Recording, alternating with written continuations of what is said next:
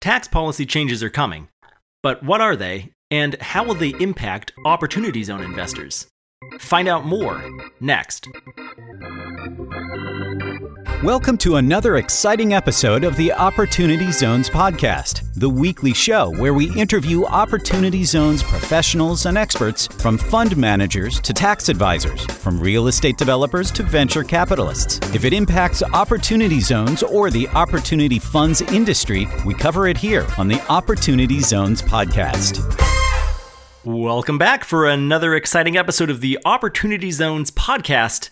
I'm your host, Jimmy Atkinson. As you may know, in July, I hosted OZ Pitch Day Summer 2021, which was a one day online Opportunity Zone investor matchmaking event. We had over a thousand people register, and hundreds of you attended throughout the course of the day. What follows today is the audio version of an educational panel from that event titled Tax Policy Changes and Opportunity Zones. To view the panel in video format and to learn more about the panelists, check out the show notes page for today's episode. You can find those at opportunitydb.com slash podcast, and just look for the episode titled Tax Policy Changes and Opportunity Zones. And to play any of the recordings from OZ Pitch Day on demand, they're all up on the website now. You can head over to ozpitchday.com to view any of the recordings from any of the previous three Opportunity Zone pitch days that I've hosted Again, head to ozpitchday.com to learn more about OZ Pitch Day and play any of the recordings on demand. And without further ado, here's the panel. Enjoy. So here we are with uh, tax policy and opportunity zones. I'm going to bring our panelists up on stage here. John Lettieri did a pretty nice job of setting the stage early on uh, in his keynote address. He touched on some of the topics that we're going to be exploring in a lot more detail on today's panel, which is tax policy and opportunity zones. Uh, so I want all of the investors in the audience today, gentlemen on the panel right now, to be more comfortable with opportunity zones at the conclusion of this panel. So hopefully we won't scare anybody off. But I do want to address some concerns that people have about the impending tax policy changes that are on the horizon. And just to introduce my panelists one more time, give them a proper introduction. Shay Hawkins Hello, he joins us today uh, from the Opportunity Funds Association. He was formerly tax policy advisor to Senator Tim Scott, and today he continues to champion the OZ initiative, and he's very active on Capitol Hill. Shay, say hello. How are you? How's it going, Jimmy? Thanks for having me. Fantastic. Thank you, Shay, for joining us. We also have Kunal Merchant here with us today. He's the president and co-founder of Cal OZ, an advocacy group for opportunity zones in California. Kunal, how are you doing today? Good to see you. I'm doing well. Thanks, Jimmy. Happy to be here as well. Excellent. And finally, last but not least, I'm going in alphabetical order, by the way. So, John Sciarretti, partner at Novogradac, a national professional services organization, one of the leaders in opportunity zones. And John is also the coordinator of the Novogradac Opportunity Zone Working Group, also very active on Capitol Hill with their advocacy. John, how are you doing today? Good to see you. Sorry about that. Quick mic check. There you are. Thanks for inviting me. Good, absolutely. Great to see you. Great to see all of you. So uh, I wanted to go through very quickly, um, and hopefully this doesn't bore anybody, and especially doesn't bore my panelists too much. But I did want to go through a very quick opportunity zone investing for beginners uh, presentation, just because we do have we have got a fair number of people in the room who are pretty opportunity zone savvy, but I think we've got a fair number of people joining us today who are just learning about opportunity zones for the first time very recently and really just need a, a quick rundown. So I'm going to try to go through this in, in three minutes or less. So opportunity zones for beginners, really quickly here.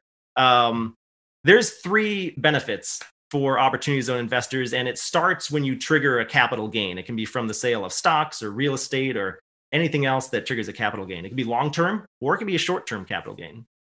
Uh, that capital gain is then subject to three benefits. One is a deferral period. You don't have to recognize the gain until the end of 2026, which means you actually don't owe tax on the gain until April 2027. Uh, number two is you get a reduction in the amount of tax, uh, capital gains that you're able to recognize by 10%. Uh, quick note that benefit actually expires at the end of this year. And benefit number three, and this is really the big one, this is why we're all here today pretty much, is there's no capital gains tax on any OZ gains after achieving a 10 year holding period. So you can dispose of your OZ investment 10 years after making the investment and it's tax free. Uh, we'll run through a quick example. Let's say you've got a $10 million capital gain. We'll assume a 23.8% federal gains, federal capital gains tax rate. We're going to ignore state just to keep it simple here. Normally, you'd owe $2.38 million uh, in tax liability the following April, uh, which would leave you with only 7.62 million net. Uh, but instead, let's say within 180 days of recognizing that gain, you invest that $10 million in a qualified opportunity fund. So, benefit number one is a deferral period. And note that you don't get the after tax, you get the full amount. You're able to pour in the full $10 million into the QOF, the Qualified Opportunity Fund. It's essentially a $2 million and change interest free loan from Uncle Sam. Uh, and the important thing to note, though, is that that tax liability on that gain does come home to roost eventually, and the 2026 tax rate applies then. We don't know where tax rates are going to go. And that's what we're going to be talking about throughout the course of this panel. Um, tax rates could rise. Most expect that they will. But this could actually be to your benefit in the long run. When we get to benefit three, you'll see why. Benefit number two is a reduction. Essentially, you get to reduce the amount of gains that you recognize by 10%. So the $10 million gain is reduced to $9 million essentially. Uh, and again, you will have to pay that uh, the tax on that initial gain in April 2027, but it's only $9 million a gain instead of 10. Benefit number three, again, this is the big one. You pay zero tax on capital gains realized from the OZ investment after a 10 year holding period. Tax free growth within the opportunity zone investment. So let's say your $10 million appreciates to $50 million. That's a $40 million gain. Normally, you'd owe quite a bit of money to Uncle Sam and possibly your state as well if they have a capital gains tax rate or if you have nexus in a state that does have capital gains rate. In this case, zero. Um, note that the gain must be recognized by the end of 2047. If tax rates go up, this benefit actually becomes much more valuable. So uh, I'll skip through a couple of these slides here, but essentially, Opportunity Zones applies at the census tract level. It's a place based policy covering over 8,700 census tracts. Uh, over 35 million people live in these tracts. And you can see that map right there shows that there are tracts all over the country to invest in. So that's a very brief overview. OZ 101. I hope I did okay, gentlemen, but let me turn it over to you now. You guys are the real experts here in the space. Uh, I wanted to get a sense from you guys. Um, ask the first question of the day here. Since we're focusing on tax policy changes, I want to ask each of you, and I'll I'll just go through an order here.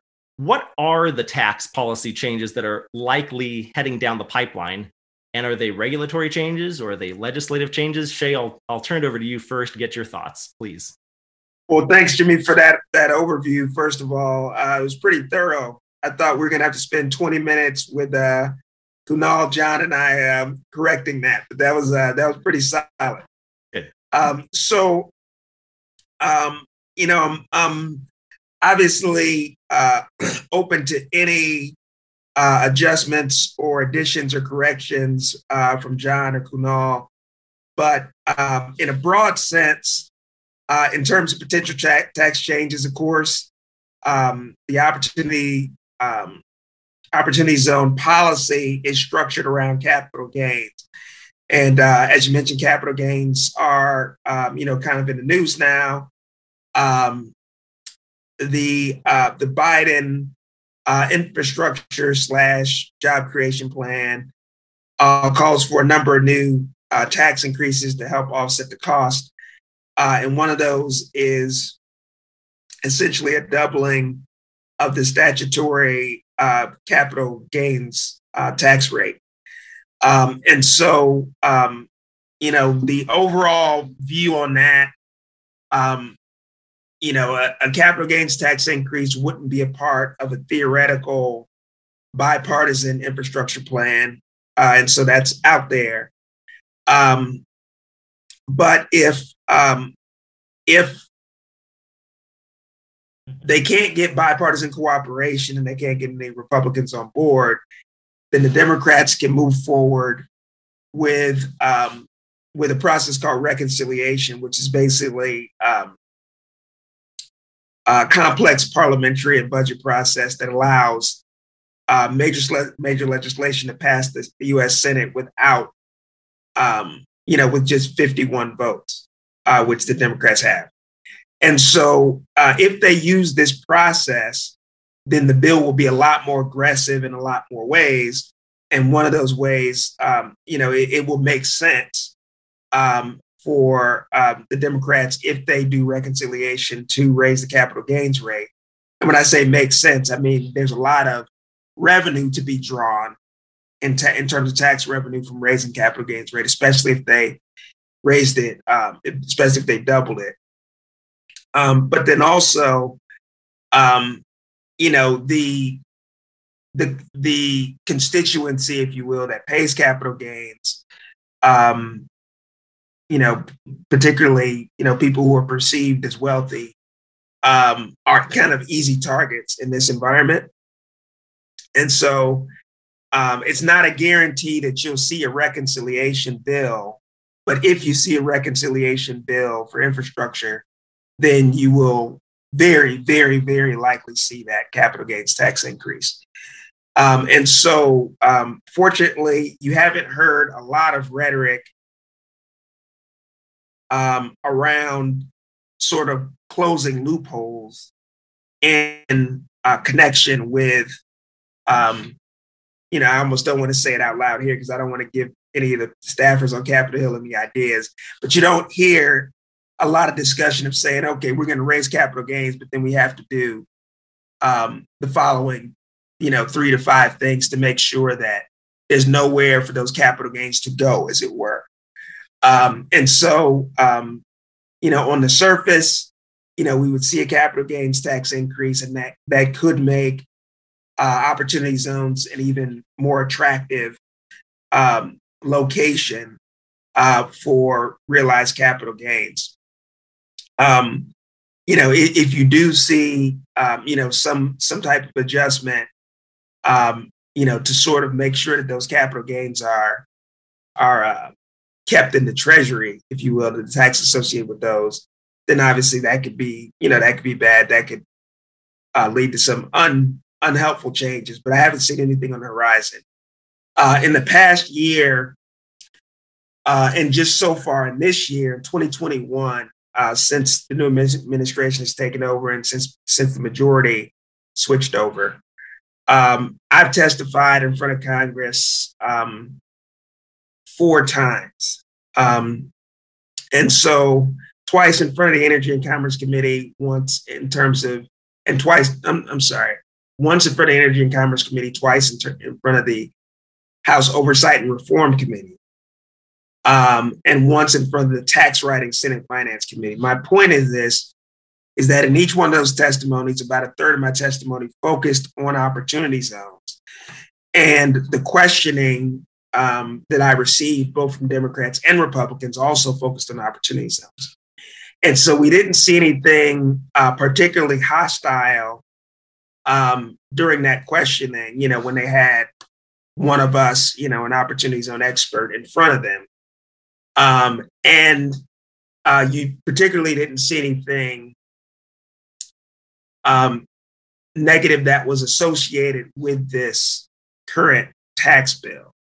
Uh, and so that's um, you know that that's uh, encouraging uh, because you know some of the chief enemies I, I, on the Oversight Reform Committee, the two members of Congress who have introduced Opportunity Zone repeal legislation Representative Ocasio Cortez and uh, Representative Rashida Tlaib uh, were both um, were both on the committee.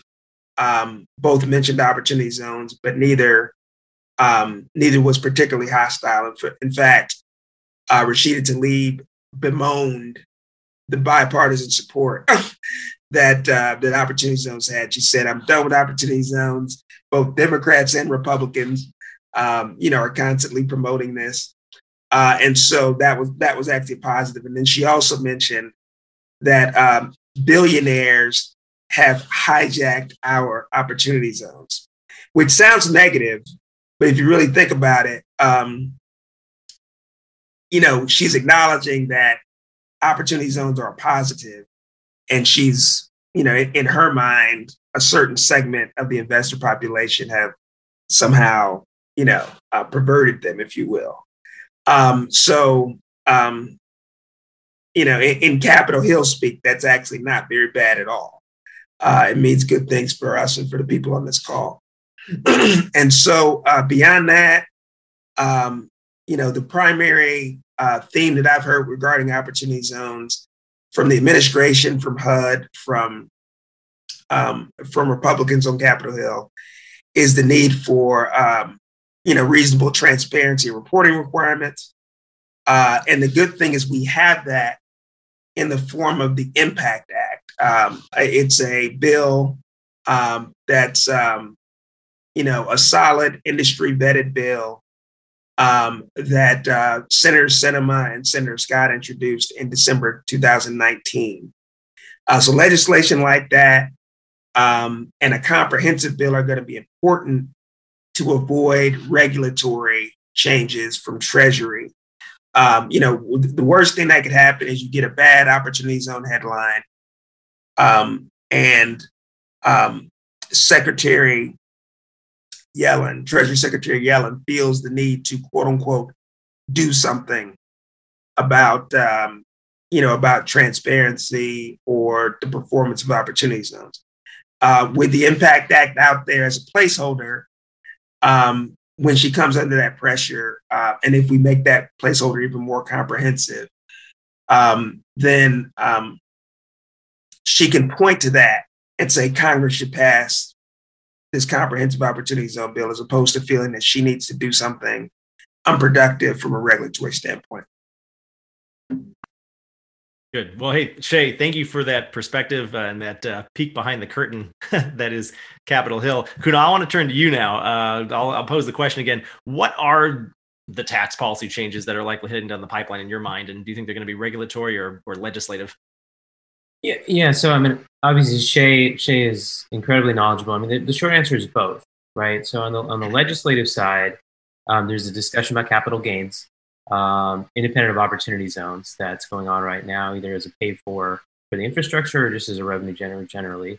Um, one thing I think we should just get out there, um, which I think Shay kind of alluded to, is just there was concern perhaps at the beginning of the administration or the change in, in the Congress, you know, would opportunity zones survive at all? And the answer is yes. So for investors who have to make these long-term bets uh, with their with their earnings, uh, very, very unlikely that the program would somehow get abolished. There's going to be uh, legislation always introduced on either side of the aisle um, that's probably sometimes more symbolic than substantive. Um, I wouldn't put any stock in any of these bills that are uh, claiming to end zones or end the program. It does have bipartisan support. There's just not a path for the legislature to end the incentive. Uh, you know, Senator Scott uh, and, and, Senator Sinema with the Impact Act is a critical piece of this puzzle, this reporting piece um, that is missing. That was missing in the original legislation because of mainly a technicality of how reconciliation works, but was never remedied after that by either Republicans or Democrats. Uh, and it, leaves the program vulnerable to criticism uh, in the sense that we don't fully understand what the money flow is, where it's going. The the the uh, you know the reporting requirements are relatively lean compared to other programs in some ways that's a good thing because it's sort of a less of an, an inhibitor for investors trying to do this or uh, project sponsors trying to get their projects forward. But it does leave it open to criticism that this is some sort of program that uh, doesn't account for the dollars that are being, you know, alleged to be going to impact. So hopefully, Senator Scott's bill makes its way through the Congress. Uh, Shay would obviously know better than me. Um, beyond that, there may be other, you know, tax policy changes generally with, you know, tax rates, marginal tax rates, that sort of thing. Um, but but Shay alluded to another important mechanism, which is the administrative regulatory mechanism. So Congress is one lever to create change. The other is just the uh, executive office of the president. The you know what the uh, what the uh, Treasury can do, um, what uh, the IRS can do, what other agencies, even HUD, can do. There's administrative regulatory changes they can make to uh, uh, you know change the forms that people fill out when they're doing their tax returns on a, a daily, you know, on an annual basis, or just other things related to opportunity zones. I suspect that over the course of the next few months, maybe year and a half, we'll see some adjustments to those coming out of uh, Treasury, coming out of the IRS, similar to how we, we had in the, the Trump administration um, initially.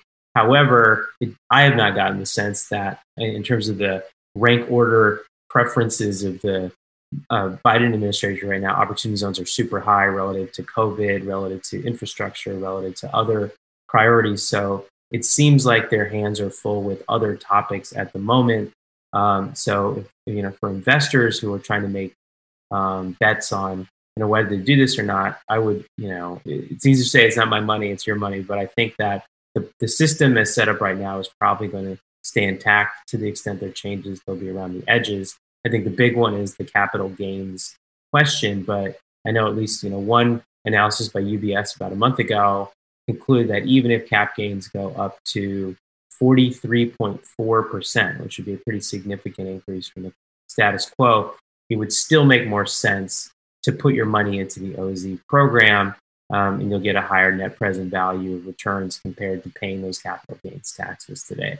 So, given that that really high capital gains rate is unlikely, and this analysis is um, saying it's still going to be worth you know paying later and getting the deferral, I feel like the regulatory changes shouldn't be something that inhibits or deters anybody here from moving ahead with an opportunity zone project. Excellent. Thank you for your perspective, Kunal. And John, I want to hear from you now. These two are hogging up all the airtime here. Let's let's get to John here. I want to I want to hear uh, John again. For those of you just joining, as a partner at Novogradac, and he's also the coordinator of the Novogradac Opportunity Zones Working Group. John, what's what's your take? What what tax policy changes do you see heading down the pipeline? And I'll also ask you a follow up question: What impact do you think these tax policy changes may have on opportunity zone investors? Well, specifically, you know, the Biden administration released their Green Book, which is their, their revenue proposal, and some of the titles in that Green Book that may affect opportunity zones, which in general, higher tax rates. Uh, corporate rate, uh, the proposal was to go to 28%, which we haven't had to date much institutional investment in the program. And it seems to be picking up, um, at least in, in my world. I see more institutional investors, but you know, obviously a higher tax rate would give them more incentive to invest in opportunity zones. And then what uh, Shay and Kunal, Kunal uh, mentioned about the individual rate, you know, the proposal was to go to 39.6, which in effect would, you know, make new opportunity zone investments at that rate um, uh, a higher incentive, um, deferral and and the back end uh, gain forgiveness. Um, of course, investors that have already invested at 28%, which you alluded to, Jimmy, you know, if that rate should change and survive through 26, um, you would have, you know, a higher tax rate on that realization of the deferral. But assuming it stayed in place through the 10 years, you know, based on our math, it's still a, a beneficial investment, um, you know, to, to invest uh, or, or to keep your investment. We looked at some opportunities to uh, sort of realize an inclusion event at uh, the lower rate before any tax change would take effect. And uh, the only the only opportunity in the in the tax code now or in the regulations is that if you were able to get a distribution of your investment and you didn't have basis when you got that distribution, which is pretty typically distributions come in the form of debt finance distributions, and typically the investors have basis in that debt, and so they don't realize an inclusion event. Um, and uh, but the regulations say today that if you have an inclusion event uh, as a result of a debt finance distribution, um, that you still keep your 10 year hold benefit. So, uh, you know, there, there are ways you can manage that through some sort of related party debt, which I won't get into now. But but uh, we we we had actually asked. Uh, it's probably it's probably it's probably a statutory change, but we did ask for a regulatory change to allow this sort of election to uh, realize your gain at that lower rate um, before any tax changes. So th- definitely the tax changes uh, would affect you know current investors and future investors more more favorably. Um, another provision in that revenue proposal was um, to tax uh, capital gains um, in the event of a gift or uh, death. So currently the law is that basis transfers on a gift, and at death, uh, an investment would be uh, uh the basis would be uh, the fair market value at death, and and decedents escape any taxation on that fair value over basis. Uh, in the proposal, there's a provision which which proposes to tax uh, that uh, unrealized capital gain at death or gift. So obviously that would affect opportunity zones in that uh, death is not an inclusion event today. So if you hold an opportunity zone investment and uh, a decedent would would pass that benefit onto its heirs um, without any tax or inclusion at death uh, in the carry uh, the holding period uh, is in tax. And so if someone were to pass away in the sixth year of investment, then the beneficiary would only have four years to, and then they could actually realize uh, the 10 year hold benefit. Um, of course, this provision to tax capital gains would take that away. Uh, and there probably wouldn't be the ability to defer those gains again into an opportunity zone investment because in order to defer capital gains into an opportunity zone investment, you have to have a sale or exchange, which by definition, debt is not a sale or exchange. Um, and it has to be an unrelated party, and typically, you know, beneficiaries are related parties. So we're not sure how that would play out, but but there is a provision in in that proposal that says that 1202 or small business stock benefits are not erased or not taxed on a uh, deceit on a deceit. And so we're our opportunities zone work group is keep getting watching it closely. We want to make sure we get out in front of this and hope to have an exclusion for opportunity zones as well, along with the 1202. It makes sense uh, that that decedents that invested with the thought that they uh, you know could realize the benefit even though they passed away that they uh, you know that they get to keep that benefit. Um, and then the last issue in uh, in the uh, the last title in that proposal was the elimination of like kind exchange. Um, I think it's over a half a million dollars, so that's the only only deferral that you can any deferral over half a million dollars um, is would no longer be available. So that limit on the like kind exchange obviously would make opportunity zones the only game in town for deferral um, in around real estate. Um, obviously, you have the small business stock deferral, but but uh, so obviously that that proposal, if it were to go through would make opportunity zones more popular. Um, again, they're all proposals. Shay sort of laid out the landscape that I think it's a tough, tough challenge um, to raise taxes. I think the capital gain tax, I think it's been over 50 years where it's had a preferential rate. And there's been proposals over those years to make it the same as ordinary rate. Um, and so, um, you know, it's, it's uh, like I said, it's a, it's a tough road to hoe uh, for Congress to be able to increase those capital gains. Yeah, but it is what uh, what a lot of people are expecting to come come down the pipeline at some point, right? Yeah, I think I'm. Uh, I think it's probably more likely they go up, but not to thirty nine point six percent. You know, where you would still have a preference um, for capital gains. You know, I, you know, we're, we're, the economy is recovering from COVID. That, that that just makes it a tougher challenge for the administration to raise those rates. Yeah, fair enough. Um, well, in, in any case, though, I do think we are expecting them to go up at least a little bit. Maybe not as as high as as Shay alluded to. Maybe not to ordinary rates. Um, and what I hear from investors a lot of the time, and I'm, I'm sure John and, and Shay and Kunal, you hear this as well, is hey, why should I invest in a qualified opportunity fund?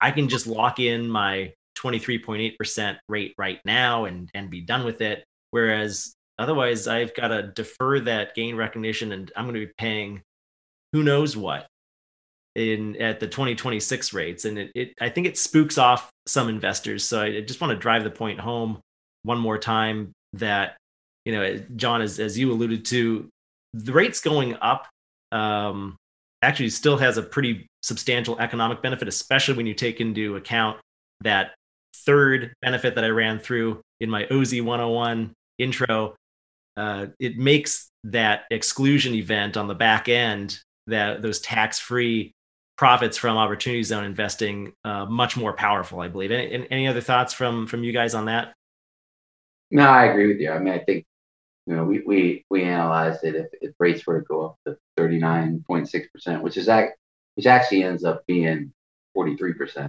because of the, mm. because of the uh, investment tax that you pay. Right. Um, that you know, depending on whether they stay there in 26, um, which could be another administration and another tax policy, um, and depending on what your appreciation is. So I think we looked at it where you sort of double your investment, you're still you're still ahead. You Kunal, Kunal, thoughts from you? Yeah, I mean, I you know, I, I, was I was persuaded by that. There was this UBS report that came out in early June that basically made some assumptions that if there was a you know million dollar gain um, with the ten percent capital gain exclusion, uh, and the the break even was forty three percent at a seven percent discount rate and a seven percent CAGR. So you know, it's a math problem, right? Like, are you better off taking the hit now and then having the certainty, or do you take the deferral? going forward. It, you know, a lot of it is project specific, like John said. But if you believe in your project, you believe in the appreciation. I don't think gains are the rates will get up to 43%. So I, I, you know, personally, I do think it's still okay to move ahead on an OZ project. But you know, every project is different. There may be some unique factors that may motivate some folks to act differently. But I think on the whole, it's safe to proceed. Good, Shay. Any any thoughts from you?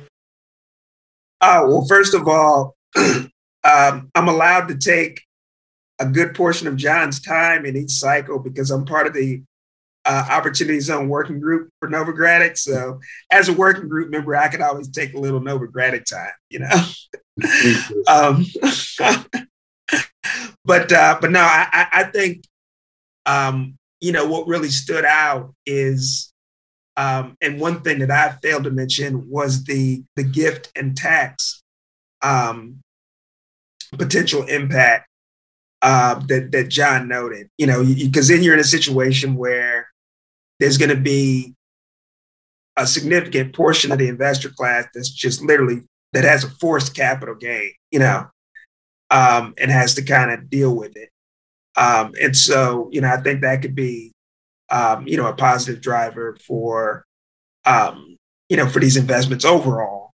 Uh, and then, you know, I, I, I, tend to agree. I mean, and I, I, don't think, um, you know, a, a, capital gains rate going to 30% or, you know, or 28% or something like that um, is not, um, you know, it, it's, it's not going to, you know, cause $24 billion in, you know, new investment to, you know, be, to drop to six, you know, over the next three years, you know. But, um, but you know, and and it could be that the combination of um, changes that are in the ultimate, um, you know, the, the, in, in, the final reconciliation bill, you know, are neutral to positive to, for opportunity zones. But um, but you know, we'll just have to, uh, you know, as John said, just monitor it day to day, and just make sure that uh, you know, in a perfect world, we would get um, we would get opportunity zones excluded from, you know, the potentially uh, damaging changes. Um, and, um, you know, and, and, and then benefit for, um, you know, for, for, from some of the other potential changes. And there's good uh, precedent, if you will, um, you know, for getting, um, you know, for getting uh, opportunity zones treated a little differently in that we have had bipartisan um, opportunity zone oriented legislation on tax uh, with the treatment of Puerto Rico um, and their designations. And then also, um, you know, we, we have seen some positive regulatory changes uh, for opportunity zones related to COVID. Um, now, granted, those happened um, those happened under a different administration. Uh, but, um, you know, the uh, the nature of those regulatory changes were not uh, were not challenged um, by uh, by by quote the other side during that time. So um, you know, it seems like there's a recognition that opportunity zones are key to us recovering from the pandemic, and we want to treat them, um, you know, treat them as uh, treat them in a way that that allows it to continue to be an incentive. And Jimmy, I know we're almost at time, but Shay kind of hit a really important point, which I think is good for folks out there to look at, which is One area that seems to be less contentious is the idea of aligning policies with the zones. So, irrespective of the conformity, the tax benefit, both sides seem to be comfortable with the methodology of saying, hey, this geography, which is now a, an opportunity zone tract, is worthy of increased attention. That seems to be bipartisan. So, as uh, you're looking at your projects, be on the lookout for changes to federal and state policies that are not trying to align more tax incentives, more subsidies, more public policies generally uh, to incentivize and benefit projects that are being in designated opportunity zones, irrespective of the tax benefit. So there may uh, be other ways to improve your project uh, with state and tax, and sometimes even local policy. That's a trend we have been seeing. So just beyond the capital gains piece, be on the lookout for that as well. Yeah, yeah, really good point. Uh, I, I, did want to uh, I think we're actually at time right now, and I want to take a, a, break, but I did want to get to a few questions. So let's let's go for a few more minutes if if you gentlemen have time. Uh, our next fund pitch, excuse me, will be uh, starting at 11:45 a.m. Eastern time in about nine minutes. Uh, David asks, uh, can you talk about proposals for raising capital gains and eliminating the 1031 exchange? I don't know if we've talked about 1031 yet, but uh, but what are your thoughts on whether or not uh, that may be on the chopping block? This is going to be rapid fire, so whoever wants it. I mean, the only indication we have is the revenue proposal, right? Which which does indicate that there would be limits to the 1031 of only half a million dollars. What was the other thing? Other uh, oh, he wanted to discuss um, uh, proposals for raising the capital gains rate. I think we've discussed that. Yeah, yeah, there. Yeah, that's, yeah, that's so, Green Book proposal. Yes, yeah. yeah. I don't know about you, but I don't think there's enough votes to take get rid of 1031 in Congress. Is that right? Yeah, Shay, yes or no? 1031s on the very, very unlikely that 1031s are eliminated. Uh, if they did, it would only help opportunity zones, but very unlikely. Agreed. Uh, Dane asks Would the end of year 2021 capital gains providing step up of 10% possibly be expanded into 2022 due to the delays and events of the past 15 plus months? So, again, that 10% basis step up or 10% capital gain recognition reduction that's expiring at the end of this year. Gentlemen any any chance that that could get extended into 2022 and beyond? Um, shay you you you go first. I know you've got a good one for this. Uh, no just just th- th- that would be a part of of an a comprehensive opportunity zone expansion bill. So you you would lay a foundation of um, you know you would lay a set foundation around transparency reporting because there's bipartisan support for that. Um, and the Biden administration has indicated that that's a priority. So that's the foundation. And then you overlay, um, you know, things like, you know, extending the 10% step up in basis, extending the policy overall, allowing governors to designate additional zones, those kinds of things. Um, and so a comprehensive bill is a possibility, and it's important uh, to have something as a placeholder uh, because even if you don't get it passed this year, uh, it's out there uh, for future vehicles. And also, it takes the pressure off of the regulatory, um, the regulatory, the, the potentially negative regulatory steps that Treasury or IRS might take. Yeah, there's a proposed bill out there, right? To extend to 28, which that's how you'd end up getting the step ups because you'd end up holding your investment. Right. For required five or seven years. Kunal, any thoughts there? No, I think they hit it. Excellent. Um, we got a couple more questions here I want to get to. Uh, I think we're going to blow right through the break, but that's okay. That break's really just for me. I don't need it. I'm good. So uh, let's see here. We've got one. Uh, we got another one from Dane. Actually, uh, he asked a technical question. Uh, isn't the Senate only allowed to use the reconciliation process for two for two bills each year. And with each of these, there needs to be a budget, budget resolution. If that's the case, what is the rank order of capital gains tax increases being one of the two bills?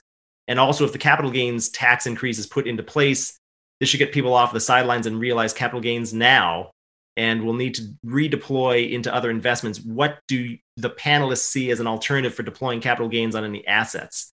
Because eventually people do need to realize those capital gains. Right. So, um, so in in in short, there's another reconciliation bill that is possible this year. um, and um, you know tax policy, everything they want to roll into it, from the international changes to inter- an international tax policy, everything we're talking about on the individual side, a potential increase in the corporate rate would all be rolled into one reconciliation bill uh, because it's like herding cats. You got to get all of the majority on one page at one time. So you wouldn't try to split that up. You would you would do it in this next bill. Uh, thoughts from Kunal or, or John on that question, or or did Shay hit it?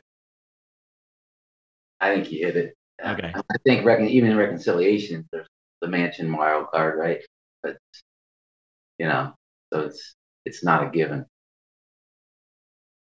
Uh, I've got a few uh, stump the accountant type questions here in the chat. I, I may ad- address you with these, John. So so watch out. Um, the previous speaker from Urban Catalyst, Eric Hayden, mentioned the briefly. He mentioned a fourth tax benefit, which was um, the elimination of depreciation recapture. Um, this question asks, let's see, basically depreciation from investment held 10 years becomes permanent and can be used to offset ordinary income. Would this influence your decision to choose a QOF that reports on a K1 versus a 1099?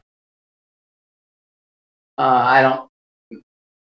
Yeah, I, I, guess it would because I mean, a 1099. I guess we're talking about a REIT, right? So you you don't have any pass-through losses. So yeah, I mean, that's a huge benefit in that you know, under normal, under general tax law, any depreciation you take is recaptured at a higher rate. For individuals, it's 25 versus 20 for capital gains. So, what the opportunity zone regulations gave us is that you step up through that as well as the additional appreciation. So, it's a, it's a huge benefit uh, investing in real estate.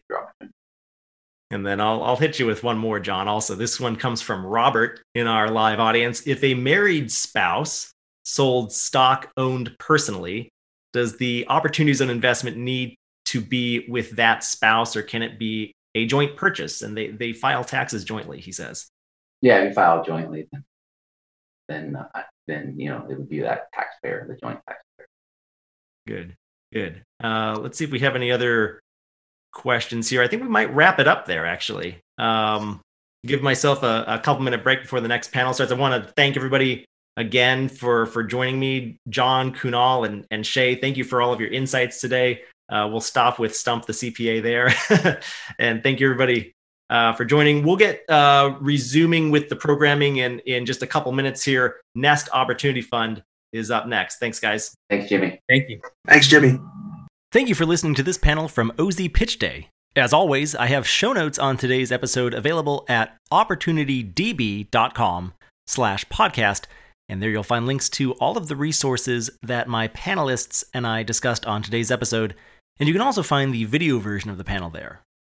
To play any of the recordings from OZ Pitch Day on demand, visit ozpitchday.com, and I'll also have some information on there coming up pretty soon about my OZ Pitch Day Fall 2021 session coming November 3 through 4 at the end of this year.